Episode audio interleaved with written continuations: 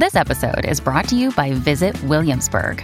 In Williamsburg, Virginia, there's never too much of a good thing. Whether you're a foodie, a golfer, a history buff, a shopaholic, an outdoor enthusiast, or a thrill seeker, you'll find what you came for here and more. So ask yourself, what is it you want? Discover Williamsburg and plan your trip at visitwilliamsburg.com.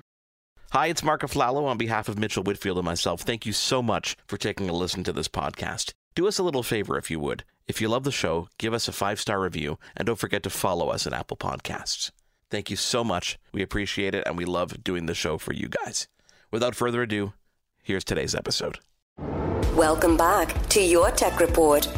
Welcome back to your Tech Report. Thank you guys so much for being along for the ride. I am Marco Flallow in Montreal, Mitchell Whitfield in Los Angeles, and we're, we're very excited because this past week we had one of the first in person events. Well, we weren't actually there, but NAMM um, took place in Nashville, and a lot of really cool announcements, which we're going to be talking about over the coming weeks. But I wanted to welcome our next guest. Her name is Jessica Powell, and she is the CEO and the co founder of a company called AudioShake. Jessica, welcome to your Tech Report. Thank you so much for being here for those of you guys listening, we're also going to post a video about this on YouTube because there's a, a visual component here that we want to talk about as well for, for people who are referencing it. So thank, thank you for joining us. Thanks for having me. Um, I hope you had a great week. Obviously, it was uh, interesting to be uh, back in person, I, am assuming. How did it feel? It was hot. Okay. Yep. Uh, first time in Nashville for a music event and first time at any kind of work event in like 18 months i feel like it's kind of surreal. Yeah like I, can, I, I, almost I had a moment of like how do i get on a plane again? How does that work? I'm still trying to figure that one out. I haven't quite figured that out yet. I think that uh, i tell people when my kids are vaccinated then i think i'll be a little bit more relieved that i don't have to worry about it. Um, let's talk AudioShake. Before we even get into that let's talk about your background a bit because you have a background in tech and AI. So, how does that go from you know working at companies like Google to founding your own company? Where where did that shift happen, and why did it happen? Well, let's see. I actually started my career off in music. I was in CISAC in Paris, which is um, the International Authors' Rights Organization. So they represent um, music, art, like basically the arts across the board. But their member societies would be folks like uh, ASCAP, BMI, SESAC, and so forth. Um, so I started off actually in music and specifically in copyright um, in Paris, and um, which was a total. It was an amazing experience in the sense that I, it was a very thorough education in copyright. Um, and I think, you know, it, it both made me think that the music industry had missed um, a few things on the copyright side, that it wasn't always in favor of artists, it wasn't always in favor of innovation. Um, but also, it gave me a huge amount of respect, particularly for um, the fundamental connection between artists and their work, which is, I think, much stronger from a legal perspective in Europe than in the US, the moral right. Um, and that was something that really stuck with me as I went then into technology and went in a totally different direction and ended up going to work at Google. I was at Google for a very, very long time, uh, worked at a startup. Um, but as over the years, both being kind of part of the startup scene and the tech scene generally, the thing that really struck me was that in the valley we were creating all these really really cool tech products that were for the most part always sort of consumer first right? Like how do we get these really really cool things in the hands of consumers? A video platform or a music platform. And that artists kind of are an afterthought. They're actually the people powering all the content and powering these amazing experiences but they, no one really thought of them in the first instance. It would be like after the fact they'd come back and be like look how we built this amazing platform that allows you to market your content right? Um, and so after spending years in tech and and and finally my last stint, I was at Google, then I did a startup, then I went back to Google. Um, and when I was finally when I knew I was done kind of working at a big company, um, you know, I thought I was going to spend like a year soul searching or doing some sort of Thoreauian exploration. And instead, actually, very quickly ended up starting what would eventually become AudioShake. And my co-founder and I, um, well, I'm actually the whole team. We're all musicians of varying levels of skill, um, but we're all musicians. We're all um, very passionate about helping artists make more money for their work, and so we knew we wanted to do something that put um, rights holders and artists like thought of them first rather yeah. than thinking of them second. Um, that and, seems to be an important battle that one of the one that we're facing a lot, especially in North America. Um, artists, you know, we hear a lot of stories about artists making, you know, chump change compared to the producers and the distributors and all that goes with it. And and I think we've seen a big shift over the past couple years as well, where uh, artists now have the platforms that, of course, you helped in, in design and other people helped in design to market their own music themselves, to be discovered on platforms like YouTube, to be discovered on social media, which kind of skips that middleman at that point. So we're seeing artists these days realize that wait a second, I can actually keep more more of, of the pie. And we can you know talk about stories like you know Metallica buying back their library or you talk about Taylor Swift and and the you know tr- struggles she's endured over the past couple years about her library. But it's it's a big issue you know giving artists the ability to maintain the biggest piece of the pie that they can because they created this product. And so when we um you know I don't want to pretend that we are solving all of the industry's problems or you know overnight making artists millions and millions of dollars. But what we're very focused on is how we can help artists make more money from their songs. And in some cases that's going to be working with artists directly like independent artists. And in other cases it is um, uh, we're working with the various parties that manage those rights the publishers and the like the masters holders and everything usually the labels. Um, and that will still make it back to the artists obviously in varying percentages so where did this idea come from? And really, at the end of the day, explain what what the platform what is. is. Yeah, of course. You're like Jessica. Enough of the philosophy. Like, what is this? No, thing? no. I like the philosophy. Um, I like a little bit of background. so, um, AudioShake, we use AI to break songs. Almost, you could think of them as being deconstructed into their component parts, which are called stems. Um, so that if you think of a song as the thing you hear on the radio or on Spotify or Sirius, there's the song, like the final mix, but there's also all the parts of that. So there's the vocals, maybe the drums, the guitars, right? All the different instruments. And then there's also the instrumental, which isn't technically called a stem, but we call it a stem because when we're the way we think about breaking a song apart, yeah, we can create instrumentals on the fly too. And what's where where this all started was we had no, we were not music industry people, we were technology people. But we were also, my co founder and I uh, both lived in Japan and got very into karaoke when we were living in Japan. And we'd get so annoyed when we'd go do karaoke that both of us were really into punk rock. and all I wanted, all I wanted was to karaoke to like the Buzzcocks and Gang of Four. And I couldn't do it anywhere. And so I was perfectly also happy to do, you know, Brown Eyed Girl and like the standards. Yeah, of course. Not a snob. I'm like, those are great songs too. I would never call you a karaoke um, snob. but um, but then I was doing karaoke into these really horrible MIDI versions, right? Like it and horrible, horrible. Um, and I always kind of wondered, God, like would art like with the person who wrote this song, the songwriter or the performer, would they what would they think of this image of me right now, half drunk in a bar and this terrible, like almost organ sound, you know, version of their song? Um, Clearly done in a basement with some know? guy in a keyboard, right?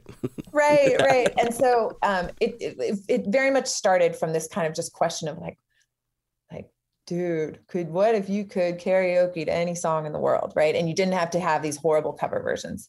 And we were just saying, well, could you use AI to break a song apart? And that was really the kernel of it. It really just started off with a question. We had no idea for a business. We had no idea of anything. But as we started out building it and started talking to people that were actually working musicians or people that were in the music business, they started saying, wait, what? Like you karaoke, yes, absolutely. That's cool. But have you ever heard of sync licensing? Have you ever heard of putting instrumentals in movies or commercials? Have you thought about the remix possibilities? Of course, we knew about splice and sampling and that kind of thing, and we had thought about that. But I don't think we'd entirely considered the world spatial audio or immersive audio all of this stuff is actually built on the back of stems.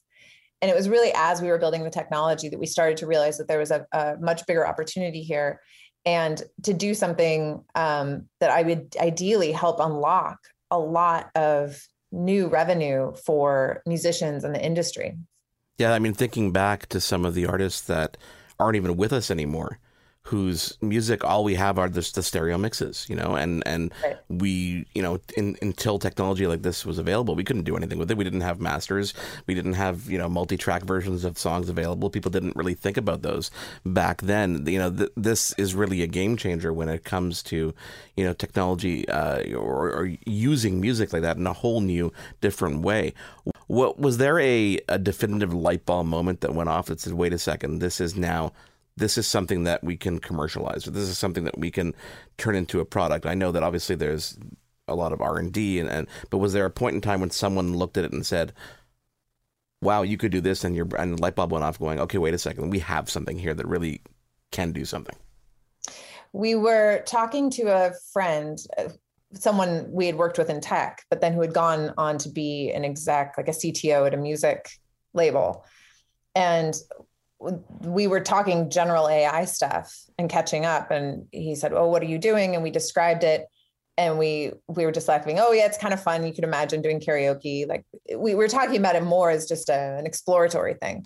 And he was like wait a second. Like the label i worked at on the publishing side they also had a publishing arm 30 to 50 percent of the time when we had instrumental requests we couldn't fulfill them. And, and i was like oh you mean like Nina Simone or like I immediately went to monotrack, yeah. right? Is what I was thinking of, like really old songs. And and he was like, mono track, i mean yeah sure but i'm not even thinking about that and then i said oh you mean like i don't know john boat john like maybe analog the era of analog multi-tracks so kind of post beatles through to like the 90s or something i was like like that yeah i guess that's a lot of music too and he's like he's like yes that but he's like not it's not just that he's like there was a whole era of music in the transition to digital where the stems if they were ever created got lost um, in the case where you had analog multi tracks, a lot of those tapes are damaged yeah. or lost so in some warehouse somewhere. Uh, there was that famous Universal fire, yeah. right, uh, about 10 years ago, um, where, and I think the figures were sort of disputed, but I remember there was, I think in the New York Times, they said something like it was like half a billion dollars yeah. worth of master's tapes. Um, but even contemporary tracks. So theoretically, and certainly if there's any artists listening to this, um, I hope they uh, keep their stems and and are um, taking the their future and even current opportunities for STEM seriously. Um, but even today, it's not uncommon for STEMs to not be handed over, even though they're part of most label contracts now. Um, quite often, just the final mix gets handed over, or and the stems stay on the Pro Tools session of the producer who mixed it, and in the moment that they're needed, the producer's out of town, or whatever it might, and then or they get passed over and depending on the receiving party, the label, whomever it might be, how how are those stems organized? How are they described, labeled? How is the metadata tied to all that? So there's a, just a lot of there's far more gaps even in contemporary um, STEM storage and STEM creation and so forth than you would expect. Yeah, there's no. I mean, think about it. There's no real standard, right? There's no real. You know, if you look at the the, the motion picture industry and the movie industry, there's there's standards, there are requirements. There, you have to deliver this. This needs to be you know backing with it. And on the music side of things, it's really I guess up to contracts and, and artists and everybody's style. Every every producer, every you know mastering engineer has a different style and a different way of archiving things. And if there's no standard for it, if there's no repository, how can it work? Um, you're going to show us a little demo here. So for you guys listening on the radio, I apologize, but we're gonna we're gonna he- uh, link you over to the YouTube channel, which is yourtechreport.com slash uh, sorry youtube.com slash yourtechreport. You're gonna give us a little demo of how this works, and, and I know it takes some time, so we'll we'll kind of you know have a conversation during the process. But um, I'll let you share your screen, and we can dive into this, and we can we can chat a little while you're actually doing it, and explain what might be going on in the background to make things happen here. So this is the platform that we have for primarily labels and music publishers, um, audio engineers, folks who need to create a large volume of stems. Uh, you basically, it's super easy to use. You upload the song that you want to run. Um, and let's put in here. We'll just do, um, why don't we do instrumental and vocals? Cause that's very quick. Perfect. But basically the person um, uploads the song, ideally in high res. We can do MP3s, but um, it's always better to start with high resolution. Yeah, the more more uh, information so they have in the file, I guess the more information that's true, that's also true, right? Like you can if if it's well, unless it's wave, because then you can't copy over the metadata. Um, but but yes, it'd be um, it'd be amazing if everyone was using FLAC and AIFF. everyone gives so much hate to FLAC, and I don't understand it. But um, uh, so we've right here we've just created an instrumental and an acapella track. Um, but AudioShake also does drums, bass, and guitar. Um, I think we're the only ones in the world to do guitar. Um, that was technically quite difficult because guitar sounds like so many other instruments. Yeah.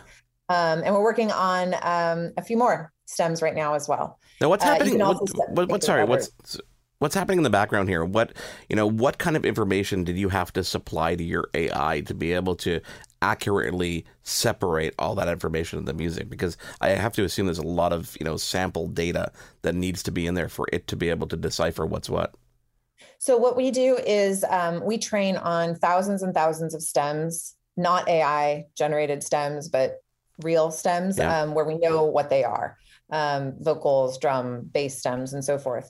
That then teaches the uh, model how to recognize those instruments in songs it's never seen before. So our model never trained on this particular song that I uploaded, but it's still going to recognize vocals. It's still going to recognize, recognize um, uh, the drums. Um, it can, it's it's not 100% perfect. It can sometimes be thrown for a loop. Um, for example, we have not trained yet on a lot of auto tune data. Yeah. We started with the assumption that more contemporary music would have stems. And so we were more interested in targeting older music.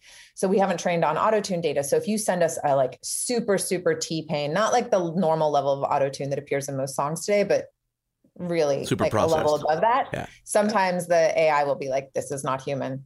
Um, and it will not break it up as a vocal stem. Um, and uh, so that that can happen. Um, occasionally with older recordings, um, you can see that uh, sometimes the separation is actually perfect. Um, we had a, a, client the other day that was using this for a like an iconic kind of 1930s song, um, and the separation was excellent. But you can hear now that everything's been separated in this monotrack recording, you can hear what almost sounds like a microphone being moved or muffled or something. Yeah. You can hear imperfections in that recording that you probably would want to touch up manually um, you know afterwards anyway. It's amazing uh, how much music hides. it's amazing it's amazing how much the music itself and the production itself hides some of the imperfections. Yeah absolutely. I, I joke about and, this. We were watching an award show or it was it was the fourth of july ceremonies and there was nashville performances and stuff going on. Actually nashville was great. It was some of the other performances like black eyed peas in miami. And it didn't sound that great on tv and my wife was going how do they do this? I'm like on site it probably sounds really good but for TV, all they're doing is they're taking this now stereo mix from a board somewhere, and no one's really paying attention to the way that's going to sound on television. Right. So unfortunately, yeah, yeah. we're hearing a bit more than we should, and it doesn't sound that great. Whereas if you were right. on site, you'd have this nice polished mix that's that's done for on site. So I can imagine exactly what you said. Separating these elements sometimes doesn't necessarily give you what you uh, what you expected. Well, now imagine you could use, say, AI to remove bleed from live performances, right? Yeah. And that would make for a much better experience. And if you could do it almost in real time. Um, in this case, our song um, took, I think I wasn't paying attention, maybe 30 seconds. Not run. even, not even 30 seconds. Yeah. Um, so let me tee it up for a part where we're not just in instrumentals. So we'll do like around here. Um, I'll just play, uh, particularly because no one on the radio or anywhere else wants to have to listen to audio recorded over Zoom than on the on the radio. So we'll do very short, but I'll just play a few seconds of the original song, and then for those on the radio, I'm going to then shift to isolating the acapella. Okay. Uh, and then I'll um, go back to the original, and then we'll do a couple seconds of instrumental. And for Very those, quick. obviously, obviously taking a listen to this now, what we're seeing on the screen now is you see the separated tracks. So you see the you play pause button. It's a really nice web interface. Um, uh, you see one layer of just vocals. It name, names it vocals on MP3, and you can see visually if you're used to you know handling audio that that's clearly just its vocals. And then you see another track that's the music. So let's take a listen. All right.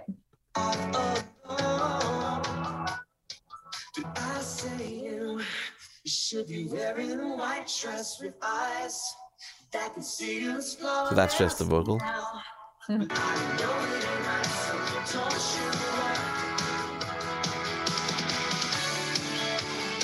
That's really impressive. and there you go. That's really impressive. Can we play a bit more of the instrumental? So this is the instrumental alone. So just the instrumental, so you can hear when you're listening to this, no vocals whatsoever. Sure. Wow. Very cool. That's insane. That's honestly that, you know, the fact that we can now using AI and using you know computer learning separate that kind of information that it's never seen before is is quite impressive. How how much smarter does it get over time? Like as you process more and more, have you seen uh, a specific specific rate of improvement over time? Yeah, absolutely. Um, I think it would be hard to quantify, or the, the most honest answer would be we have not tried to quantify or look um, spend a ton of time necessarily. We, we know the differences. Uh, every, we we measure them in decibels. We know the differences between, say, the model we have right now and the model we had, say, six months ago.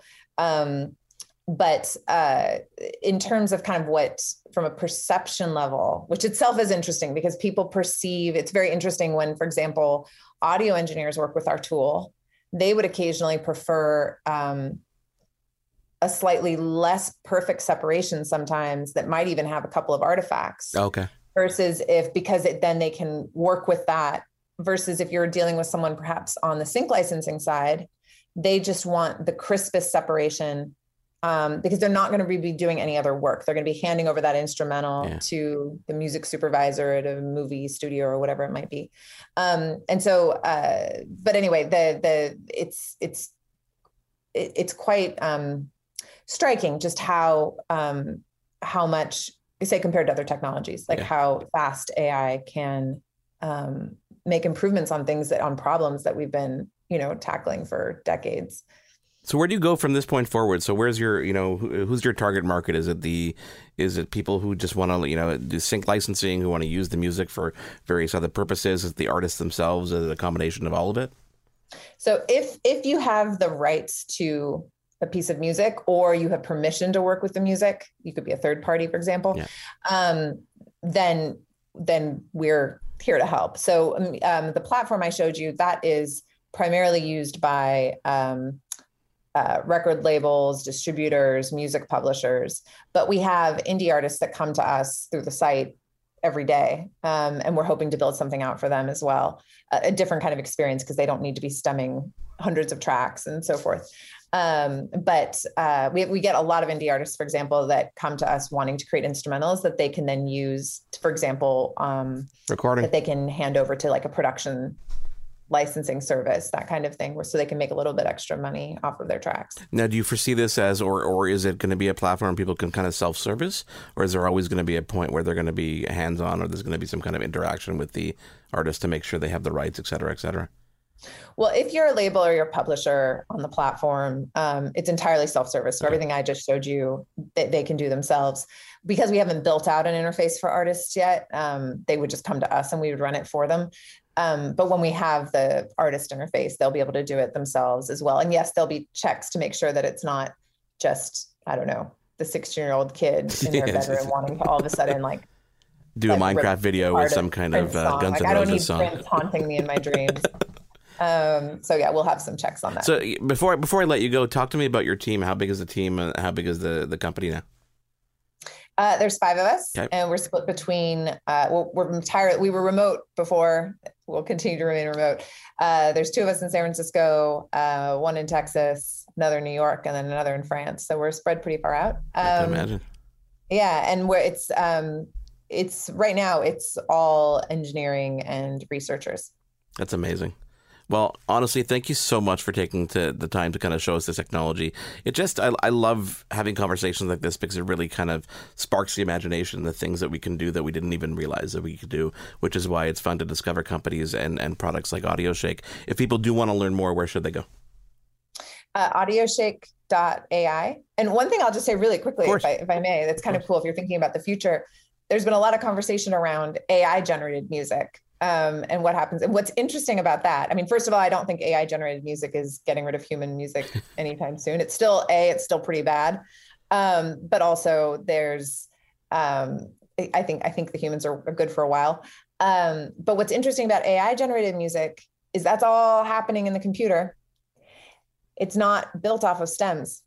And so if you then want to deconstruct the AI song, right, you actually need technology like this. So it's it's it's really interesting to me yeah, this idea so cool. of on the one hand, AI is automating everything, and yet it's automated almost too much because then you can't break it apart without using another AI to then break it apart. That's insane. So, Uh, Jessica Powell, uh, again from AudioShake, thank you so much for joining us.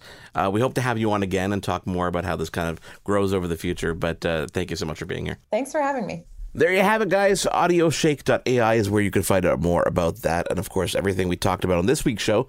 You can head on over to our social media. It is all at your tech report, especially the video demonstration of that you can find at youtube.com slash your tech report. On behalf of Mitchell Whitfield, I am Marco Flalo. Thank you guys so much for being here each and every week. Don't forget to like and subscribe the podcast version of this show, wherever podcasts are found, including Pandora, of course, and Apple Music. Uh, thank you for being here. We'll chat with you again next week here on Your Tech Report. You've been tuned in to Your Tech Report. Join us again next week for another edition. And be sure to follow Your Tech Report online. Email us contact at yourtechreport.com. Follow us on Twitter at Your Tech Report. Like us on facebook.com slash Your Tech Report for the latest in breaking tech news and reviews. yourtechreport.com. Connie Thiessen, the host of Broadcast Dialogue, the podcast. We focus on Canada and the challenges facing Canadian radio and TV, as well as highlighting those moving the industry forward from podcasting and streaming to new broadcast tech. Check us out at broadcastdialogue.com or your favorite podcast app. Do, did, will, the Story of People podcast is now available on the Crier Media Network. The first five episodes are here and feature some incredible guests that fit into one or all three of those categories. Ready? Tara Sloan from the San Jose Sharks Undercurrent podcast at NBC Sports. Marianne Iverson from Iverson Voice and the Let's Take This Outside podcast to talk about the world of outdoors as well as voiceover land. Ariana Hunsicker, future Canadian Paralympic swimmer, already winning tons of awards for this country. Scott McGregor from the Hot Wallet podcast to dumb down the world of crypto, Bitcoin, and NFTs so you don't have to. And Jackie Holowati from Climate Pledge Arena in Seattle, Washington, the first net zero carbon certified arena on the planet. Wherever you get your pods, wherever you watch your pods, and on the Crier Media Network.